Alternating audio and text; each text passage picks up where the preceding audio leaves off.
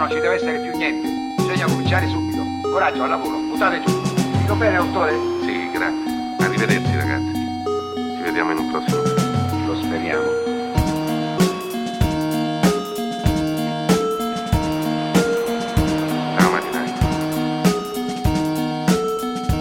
Welcome to Cinema Italia, a podcast dedicated to the world of Italian cinema. Presented by me, John Bleasdale.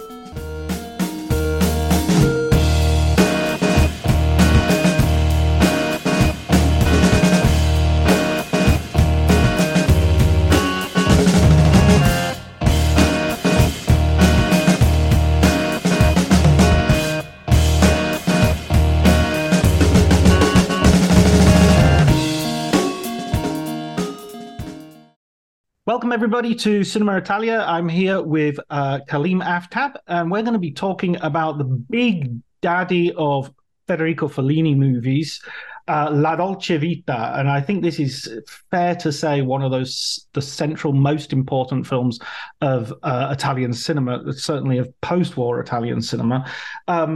This is also one of your favorite films ever, Kaleem, right?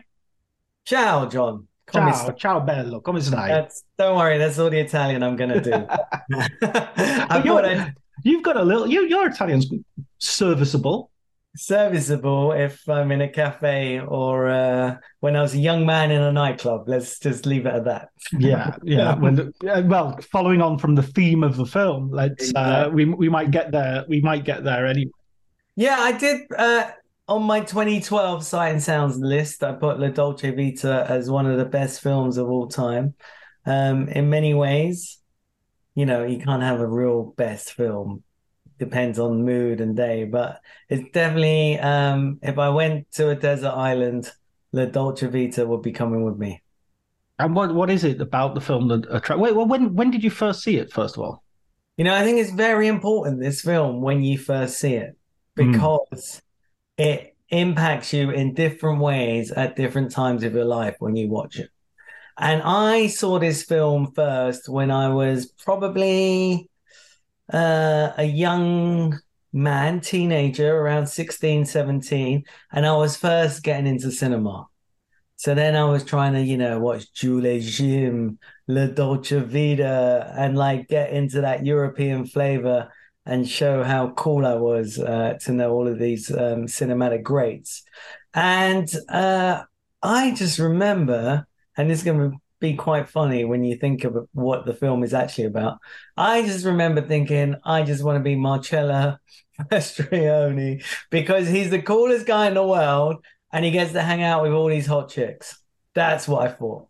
Yeah, I think I must have taken a similar journey to that because I rewatched it for this podcast and I've rewatched it since as well. And every time I watch it, I think he's sadder and sadder and it's a more desperate situation. But it's like one of the saddest movies of all time. Yeah. When I first watched it, these were my takeaways. And it's my first takeaway was, Jesus Christ, over Rome. Oh, my God, what an opening scene. Oh, my God, look at those women in bikini on the rooftops looking up. This is just fantastic. Oh, it reminds me a little bit of Apocalypse Now. These are the crazy thoughts that were going through my mind. And I was also like, oh, I get it. Religion. Because, you know, I had my own troubles with religion, being like a young Muslim growing up in London and all of those conflicts. So that struck me. And then it was just the girls. That was it. I was like, if I grow up and I'm a film journalist or an entertainment journalist, I can meet actresses too. I can get into that life. The boy from the council estate will do good. And so basically that was my philosophy throughout life. And to pick up a theme of my Italian at the beginning, occasionally when I was a young man and I was in Italy meeting young ladies in clubs and they asked me my name, I would say Marcello as a joke. Oh, my God. They got it. Oh, my God. That's we're getting sadder and sadder as the conversation progresses. This is true story. So, and it's hilarious because if I watch the film now, it's anything but luxury. In fact, it's telling you that life is pointless and actually, if you pursue it, probably you're going to end your life in sadness. Funnily, I pursued that life. I think I did quite a good job at doing it. And I could have been very close to ending it in sadness. I see how close I could have gone, while at the same time thinking I was the center of the world. There, but for the grace of our various significant others, could go I. Exactly.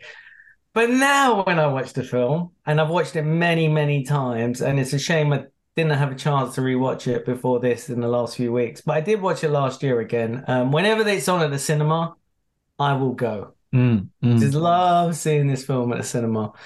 And now I just realize it's the story of someone very tormented who feels like life is better on the other side always, who's living in the shadow of his father. We'll get onto more of that later. And he never feels that he's adequate.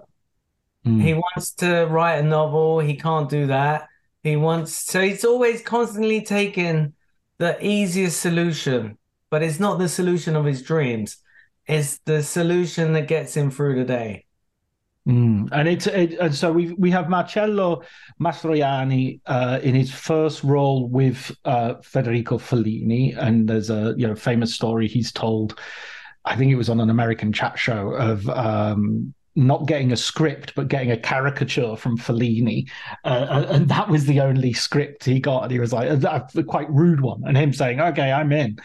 And he's playing this journalist, as you say, sort of entertainment journalist with paparazzo, where we get paparazzi from, and they're living the sort of an exciting, fun life, a little bit like a Roman holiday that we've seen with Gregory Peck and Audrey Hepburn, is sort of buzzing around the streets of Rome on Vespers and whatnot, and always in the heat of the action, so to speak. But as you say, right from the very get-go, well, one of the first things I'd like to add is that this opening image of the statue of Christ over Rome, and you've immediately got this sort of dichotomy of modernity, post-war, the miracolo of the Italian economic boom, and the Vatican, history, religion, guilt, Catholicism, all in one shot, really. I mean, what is so beautiful about this opening shot is, A, it looks great, first off. So it's a beautiful shot in and of itself. But the second thing is it's a perfect metaphor for Italy at this time. It's post-war Italy coming to terms with the fact that it was fascist Italy, also coming to terms with trying to develop into the capitalist world, relying on the American money that came through the Marshall Plan, using that Made in Italy slogan that Benito Mussolini came up with to then make Made in Italy the actual iconic statement of the time, succeeding in that through great fashion, great location, these extraordinary movies that change film, the neorealist movement, Rome Year Zero and the films of Visconti, just like giving you this picture of, hey, the bicycle fever's in that, of, hey, this is in Italy, this is the story so far, we've reached this point, has led us to a crumbling Rome. Again, this is the empire that keeps on building up, keeps on falling down. We have fallen, and now we're going to build it up. And for the first time, they don't build it up on power. They build it up on wealth, money, and fashion in many ways. This is all about, we are going to brand Italy as the coolest place in the world. And to do that, you have to give something up. And what they're giving up is the Catholic Church. All of those traditions are going out of the window as all of a sudden it's the pursuit of icons, becoming famous makes you money, being a man at home with the wife is no longer fashionable. It doesn't make anyone money, and it's gone out the window. So here we have it in one scene, and then we have almost 3 more hours of excellence after. It starts off with a huge bang of absolute brilliance, and it just gets better. Just gets better and better. Oh, my God. I cannot even, I am going to try and describe. But yeah. That just, so that is just like, for me, best opening scene in history. Yeah, yeah. Yeah, absolutely, and that whole idea as well of you're changing one icon. I mean, you use that phrase "icon," and this is kind of the one of the contradictions of the film is it's so good at branding those icons itself that, I mean, even the title La Dolce Vita becomes just this becomes an advert for the La Dolce Vita, even as it condemns the whole idea. Of course, it's that brilliant thing, and I'm going to date this a little bit, this thing, by saying Barbie kind of does that at the same thing of today, is it lambasts this iconic figure while making it an icon. Here we have the original. I mean, there are other films that try to do this, but for me, the best example, the exemplar of this, of what does it mean to be an icon? And if the icon is no longer Jesus, we as humans need other icons. And what we search for through the eyes of Mastroianni is beautiful women, beautiful cars, lovely parties, and to be surrounded in great fashion. I mean, those sunglasses, dying to have those sunglasses. I wish I looked as good in sunglasses as Marcello Mastroianni. I try, but it just doesn't work. Like, every single image looks beautiful, but at the same time, look closely, and it's all broken. Behind him is the old Italy, the post-war Italy. It's still chaos. Everyone's running around. Everyone's searching for the next. And it's just chaos. And all you're trying to find within this chaos is these little moments of excellence that you need a cameraman to pick up and immortalize. And it's that immortalization that is important, because without that, it means nothing. Yeah, and that chaos begins in Marcello's own life. We'll just use Marcello interchangeably because it's the character's name as well as Marcello Mastroianni's name. So the chaos begins in his own life. He's got a girlfriend, which in Italian, fidanzata means fiancé as well. So that's how traditional Italy is. Right in the language, you can't have a girlfriend without it sounding like you're expected to marry her. She's sort of staying at home and thinking of the future, and while he's out doing his job, but also mixing with other women, and obviously not necessarily keeping to monogamy in any way that could be termed serious. And she overdoses, so already she tries to commit suicide. So already you have this idea of guilt and trying to do things a new way in an old way. Also, to add to that, Marcello has a friend, Steiner, who's like an intellectual and who's asking, where's the novel you've been writing? And Marcello hasn't got round to it and has abandoned it. And so you get the feeling that the idea of art is giving way to media and sort of content creation, if we want to use a modern term. I mean, isn't it amazing, these great movies of like the early 60s or the late 50s, like this, and how 2001, how the story seems to be about today. This is what makes it. And all of those things you describe, you know what? They're just like saying this is the saddest life. But what does Marcello see in all this? He doesn't see anything. He has no emotion. He is completely there. This woman commits suicide. He's like, oh, again, this is like this has become attempts to commit suicide. This is a bit bothersome. Like her moods. Oh, this is just driving me into the arms of other women rather than away from other women. This guy, I know I'm going to do that novel. The novel's my dream, but dude, I need to live day to day. All of these things made me love Marcello when I was watching it. Like, now I think it's sad, but then I was like, yeah, these are like dilemmas.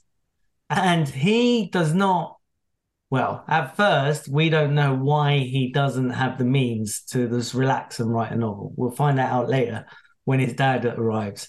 But we're just seeing this guy who is just like, okay, my life is very stressful.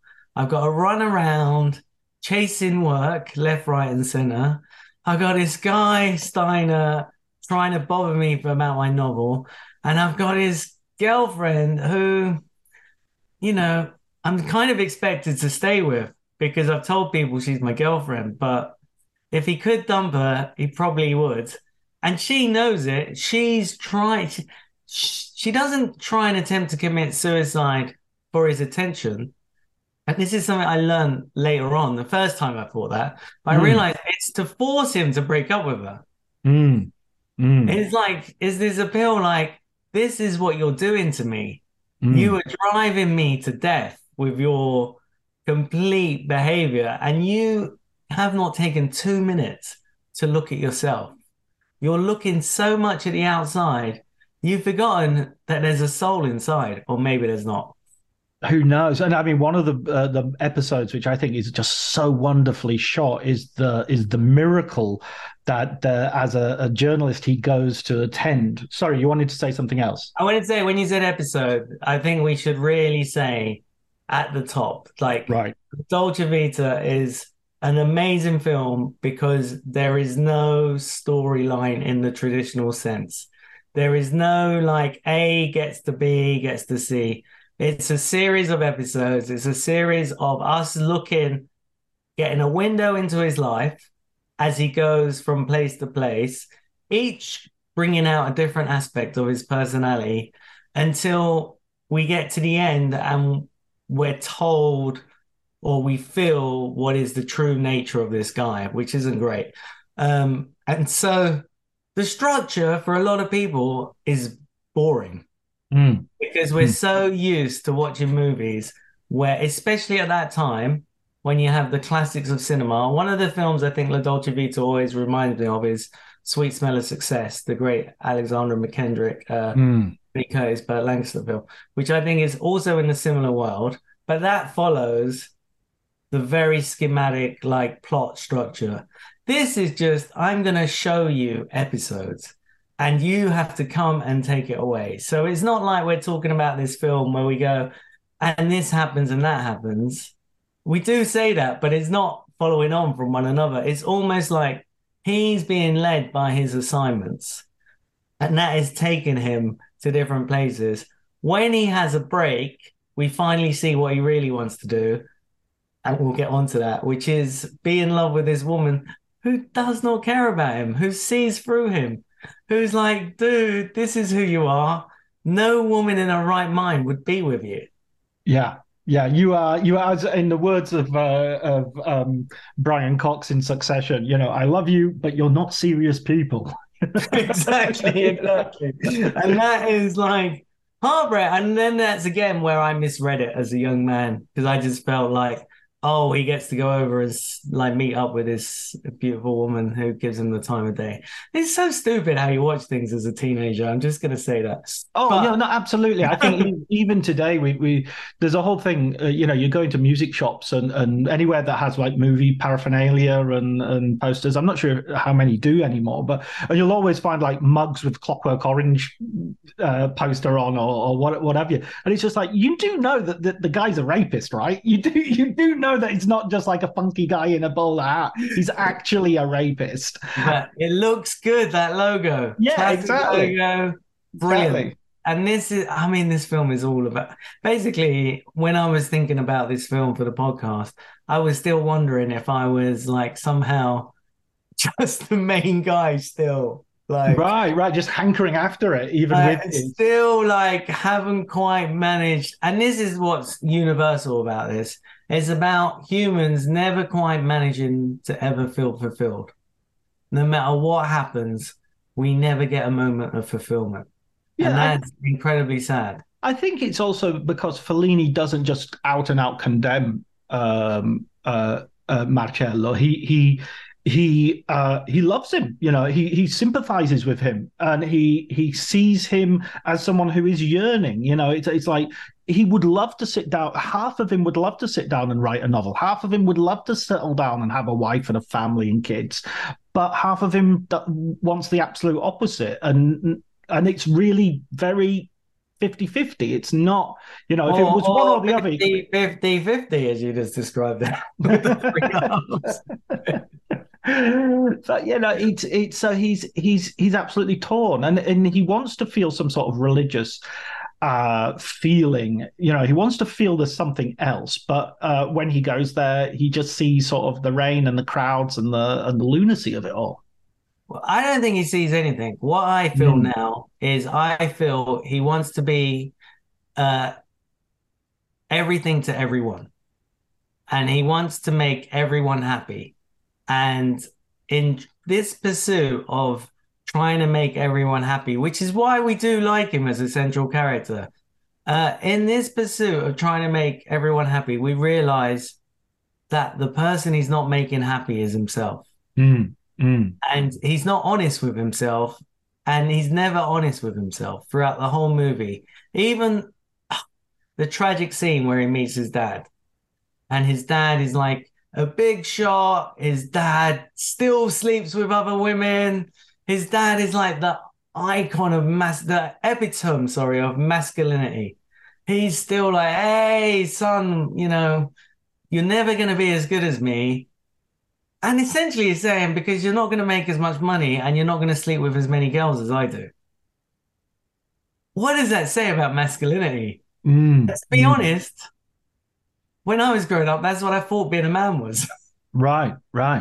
And like, therefore, he destroys it in this film, but it's almost like a journey that many people have to go through. I'm not saying everyone, obviously, but there is an idea of masculinity and manhood that definitely existed in those days and still exists to a lot of extent today, that power and girls is success. Oh, absolutely. I mean, God, it's coming back with Andrew Tate. And in a way, sort of Andrew Tate is proof of the waning of it, because, you know, in the 80s, the 70s and 80s and 60s, you didn't need an Andrew Tate to say, this is what success means, because it was just prevalent in the culture. It was just everywhere.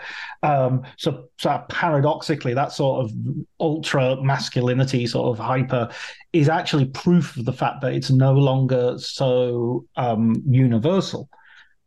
Yeah, possibly, but I would say go pull down those notches a few, and it does still hold true. And in every movie we watch, that gets celebrated. And what's interesting to me is, weirdly, I watched Jailhouse Rock the other day because I was bored in a plane.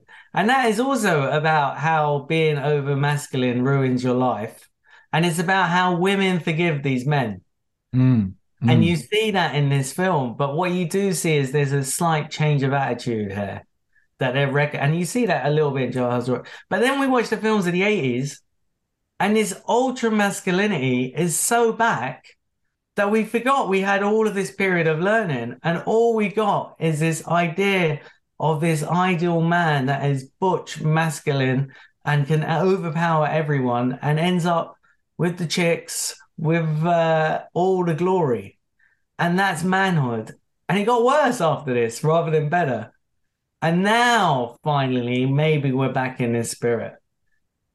There's also a sense as well when he sees his father that, you know, his father is sort of like a criticism of this, in the sense that when you're doing it, it's you sowing your wild oats and being a young guy, and it's glamorous and everything. But then when you see an older guy doing it, it's a bit grubby and sleazy, and you're obviously doing it with money rather than with any sort of mutual attraction.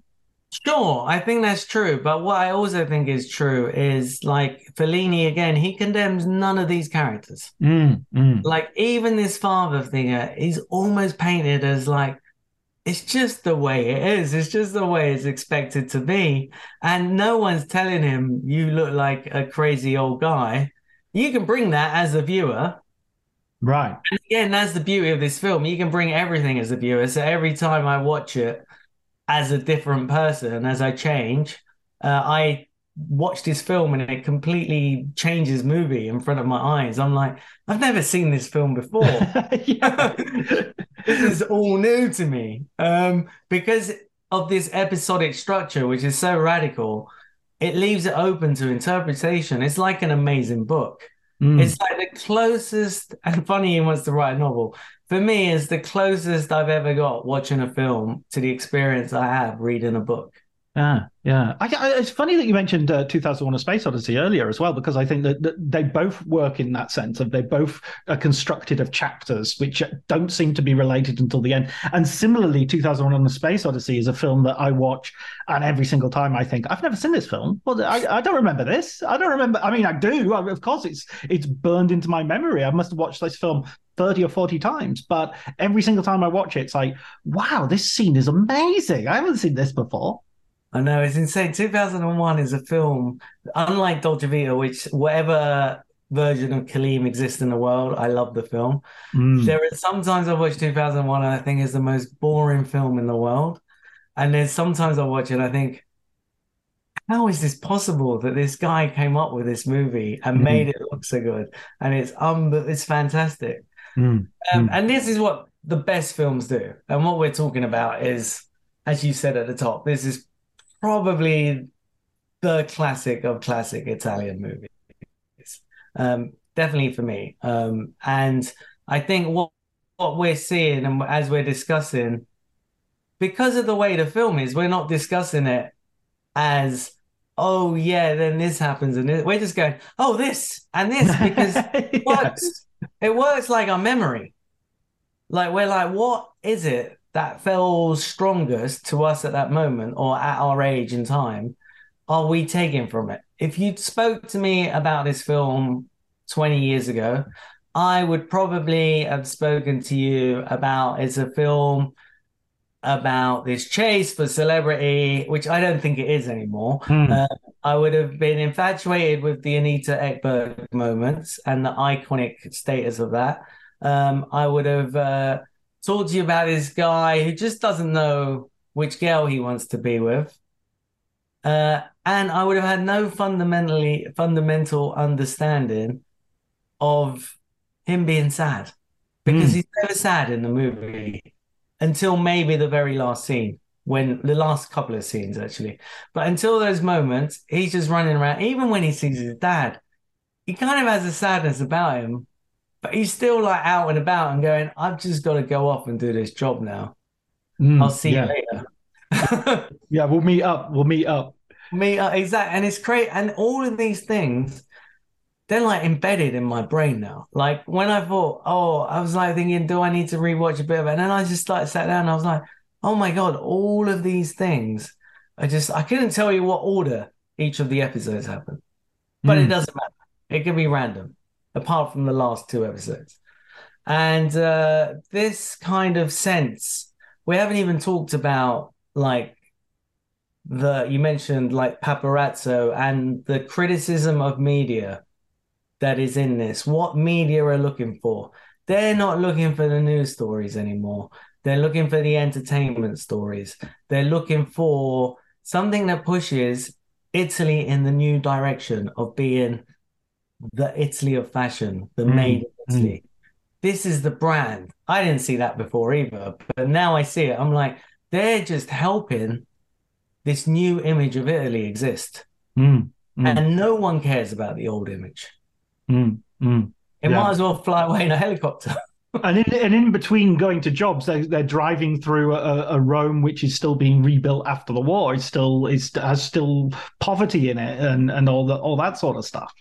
I mean, there is the astonishing scenes where you see him in an amazingly beautiful car, and behind the car is destitution. Absolutely. You realize that behind all of this glamour is still destitution. This is an Italy that's still broken, and there's no intention of fixing it, because he gets there, everything's broken behind him. He doesn't even bat his eyelid. It's all about, what's happened to her? What has happened? And it's not about what is happening everywhere. He just doesn't care about that. And Italy doesn't care. He is Italy in this movie. Absolutely. And like Italy, there's this weird, well, not weird, but this complete longing for America and American iconography, and that's summed up by Anita Ekberg. And how, I mean, that's one of the things I always remember rewatching this. It was like Marcello is treated so badly. I mean, he's punched in the face, and all the photographers just jump up and are taking photographs of his humiliation. He's treated badly by her because she doesn't know who he is. She doesn't give a monkey's. She doesn't care. They're mutually incomprehensible. She just wants to be adored. And he's just, he's just like, she's a goddess to him. And the irony is she isn't actually American at all. She's another European actress. This is so true. And we will be able to say, because we've both been like film journalists at glamorous events, isn't this how we've all felt at some time, like, being honest? Like, we've been there with someone who has been, like, glorified by the magic of cinema. We've been there, and we're in the same room, and we might as well not really exist. Yeah. If we saw them again 20 minutes later, they wouldn't recognize us. Yeah. Because it's not about us in that moment. It's about them. And this vessel of media it's not about that individual guy. It's about servicing the bigger picture, which is servicing money. Mm-hmm. It's all about getting the right picture so that the right image can be sold, so that money can be made. And the kind of Anita Ekberg is like the star who makes everybody money. Mm-hmm. So it doesn't matter how you're treated, because you don't care, because you're going to make that money. Mm-hmm. Yeah, the asymmetric nature of fame, they're worth thousands of you. Yeah, there's a pyramid, and the pyramid is inverted because all the money is in the top 1%, as happened in real life. So it's a real picture of what life is like, and what it's never changed from this moment. And for me, it's so interesting as we look at the world now today, and the fear of the end of global capitalism, which he could not see in this moment. It just seemed like an endless pursuit. And the change in nature of capitalism means it does seem like an endless pursuit. But we always need somewhere else to make money. And if we're always looking for that somewhere else, and money is our God, we lose our souls. Yeah, and which brings us to sort of like the epilogue of the film, really, where he's gone off. He's got older. I mean, that's one of the things where, whereas the other episodes you could sort of swap around a little bit. There are certain things that happen. Steiner dies, commits a huge tragedy, commits suicide, kills his children in the process, which, by the way, is such a typical Italian tragedy. It's even today, the news is always he killed his wife and children and then took his own life. It's never the other way around. He never starts with himself. It's always... it's like, again, it's a comment on masculinity. It's like, I'm not willing to take personal responsibility. The responsibility for my failure is this need to be with the family. And this family unit is driving me crazy. So I'm going to take you all down and burn the bridge. Mm-hmm. And it stems from his complete inability to almost be human. Like, and we see that when he's talking about the novel at the beginning. He's kind of goading Marcello. He's not being a friend. He's not being like, I'm going to help create this situation where you might be able to write a novel.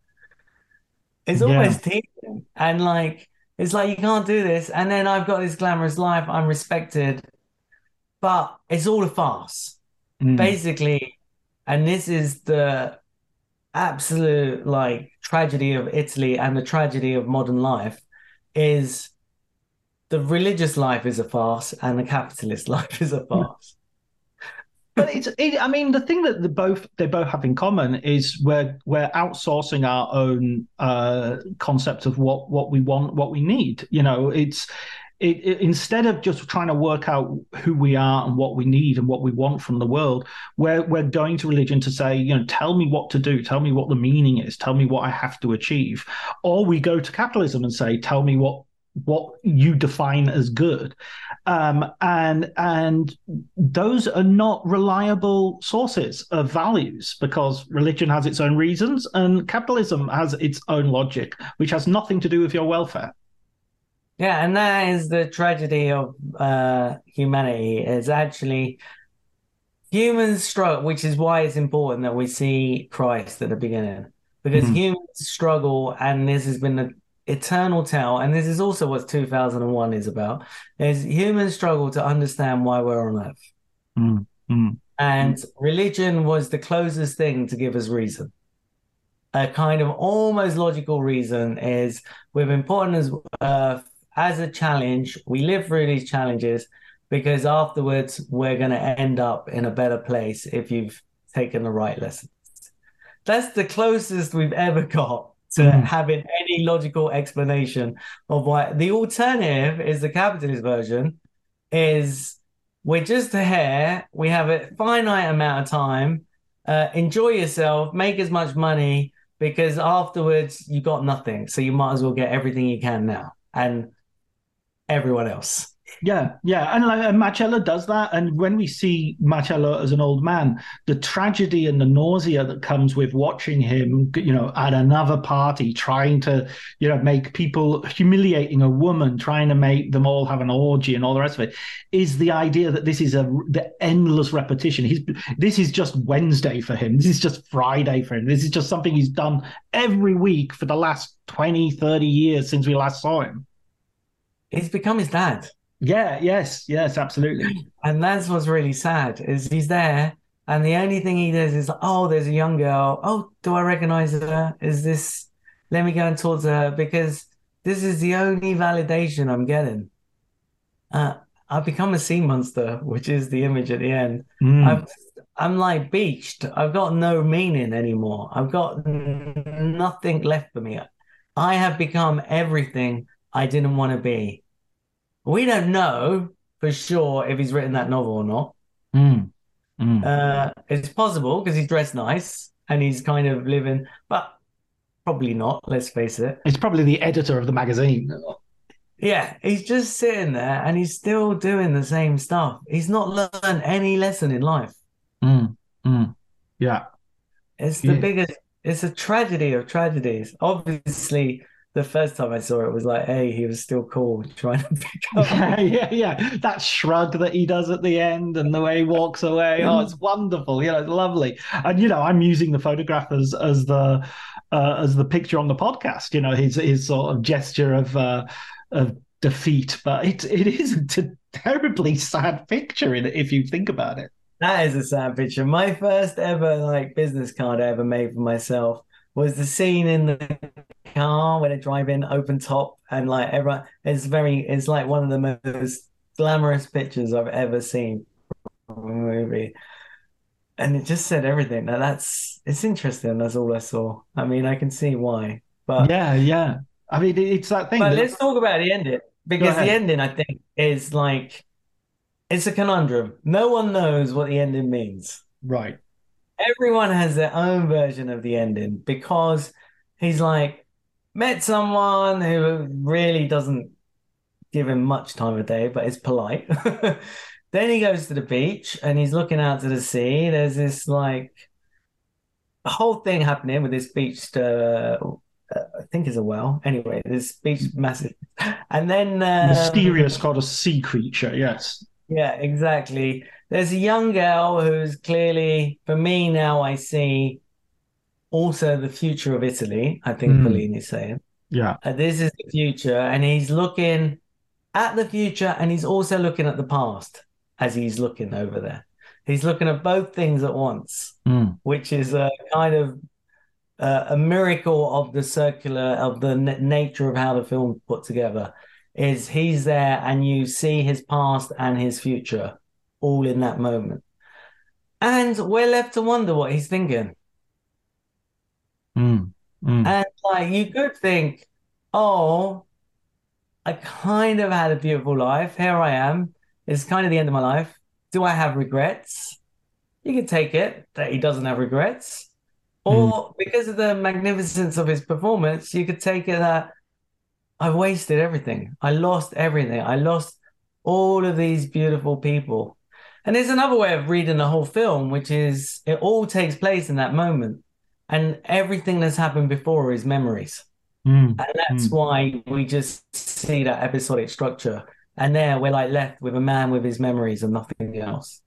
Yeah, absolutely. And as you say, that performance by Mastroianni sort of goes on. I mean, this is not his first film. He's done a few films beforehand, but he goes on to become like an international superstar on the back of this. For me, it's like the best performance of anyone in any film. For me, because I feel like it's so every action can mean two or three different things. And like, as I've got older, the more I realize is it's harder to know the truth, even when someone's telling you the truth, because you still take your own interpretation away.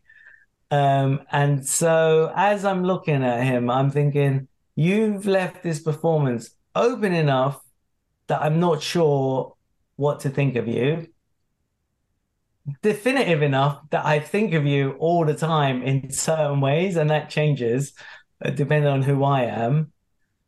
And with this kind of like, I am Italy style of it, is I am everything that is good and bad about Italy.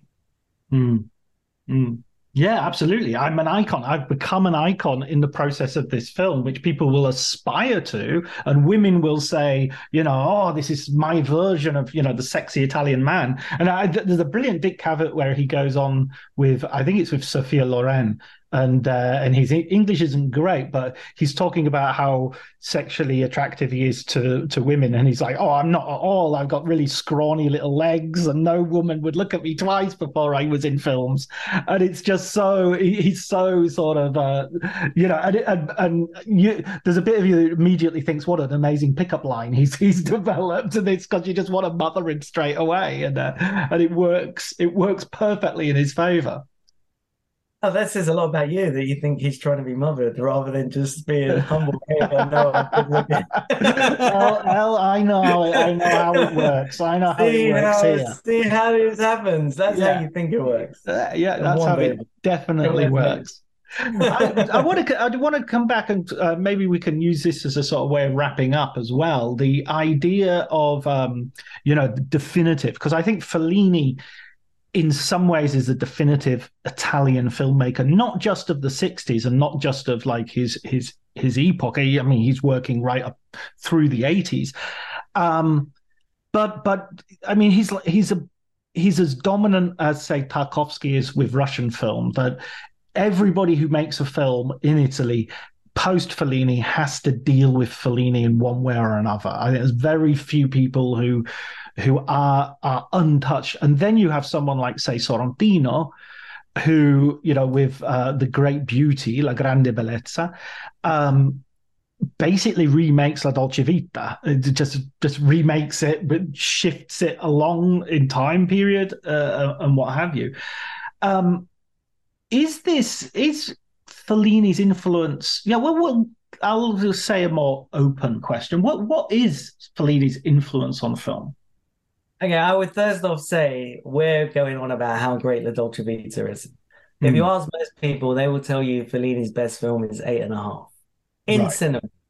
Because, you know, Fellini's 8½ is the ultimate thing about making film and what it means to be a director and what it means to work in cinema, which is going to tap into a lot of people who work in film spirit. It also is so self-aware.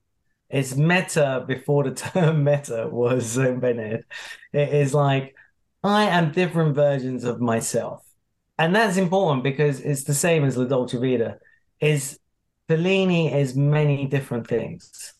He's not one thing. Right. And his films are different. If we look at his first film, or the first film I saw, I don't want to say it's his first film in case I'm wrong, but Il Vitelloni. It's like the perfect coming of age story. There's no like Italian, and I always say this, Italians are the best at doing coming of age stories. There's no one who captures the angst of teenagers like Italian cinema. Even the terrible Italian films about it, I could watch all day because they get that flavor. And this really starts it.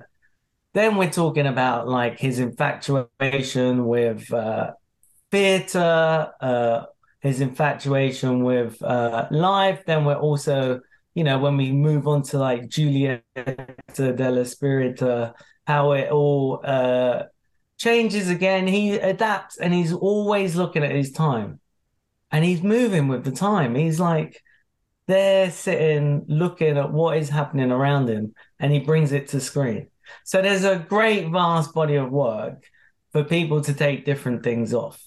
But the nature of what we would say is the classic term, if we say Fellini-esque, is this kind of grandiose, free-spirited and adaptable storyline, adaptable that looks at the world of glamour with a cautious eye. Yeah, and a sort of circus element to creativity and to life, a sort of celebration of the wilder elements. It is the exemplar of what it means to be an artist and try and create art in a society that's material. Yeah, yeah. And do you think? I mean, I always. Now, that's what I now I'm going to say. Personally, I don't think any of that's the reason why Fellini is great. I think he's great because he tells stories that we connect to his characters. They're all character-driven, and they're all characters who are uncertain, who are so human, who have foibles. There's not one, in any of his films, there's not one person who goes through the whole of the movie and has a great time. Yeah, yeah, and there's always that sense of, yeah, I think you're right. I think if you take out the Fellini of Fellini films, if you take out the Fellini-esque, you still have the films. There's very little.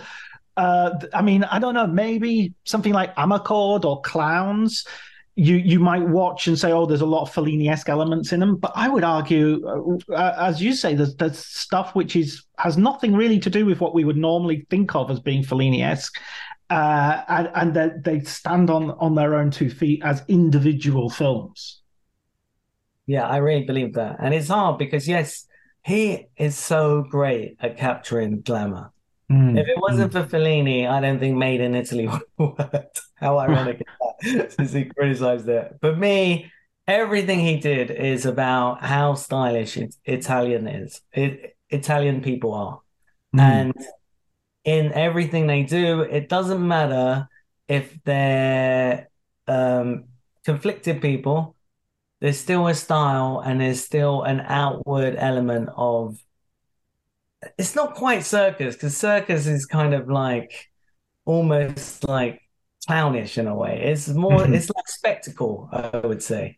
It really captures spectacle in a way that no one else has ever managed. Well, in a way, that's what La Dolce Vita does. It's about the depth of superficiality and the superficiality of depth. You know, Steiner is supposed to be very deep, but actually that deepness is him playing nature sounds on a record, you know, and Marcello is supposed to be really superficial, but he's soulful and he does have, you know, he is, I mean, that's where I would disagree with you, I think. I think he does take on a lot that he's witnessing, even though he doesn't necessarily have much way of doing anything with that.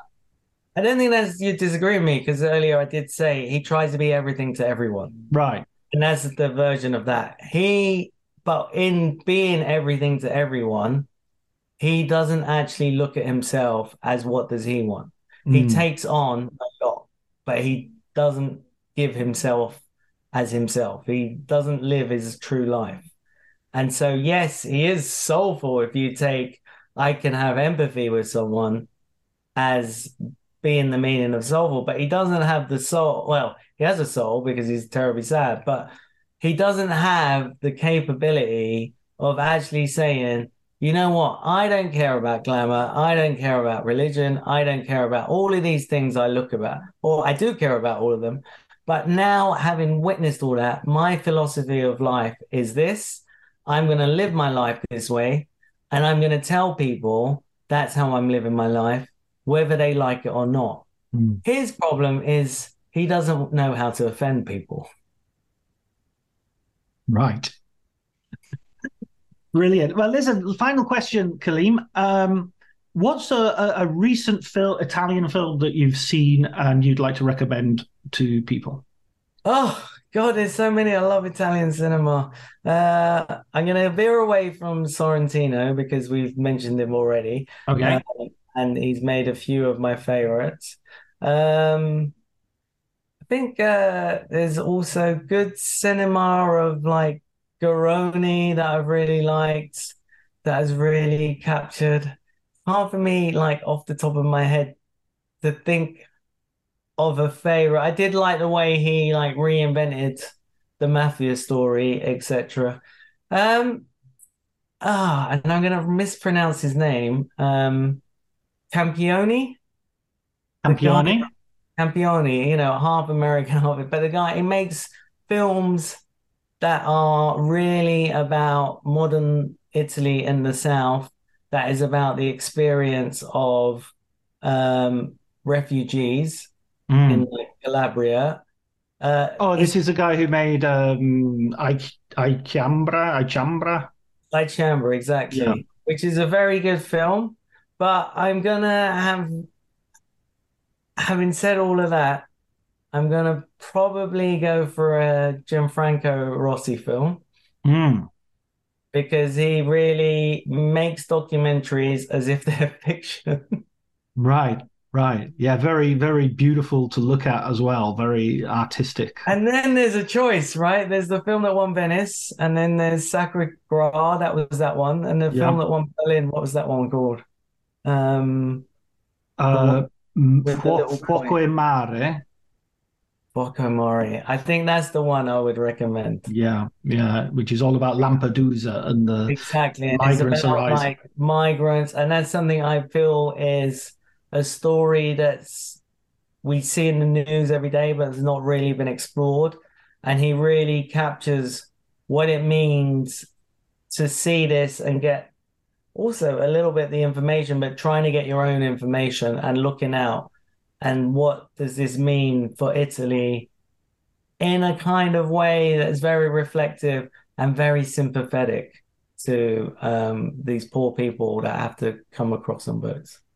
Excellent. Okay. Thank you so much, Kaleem. I really appreciate it, man. Thank you for having me. Grazie mille.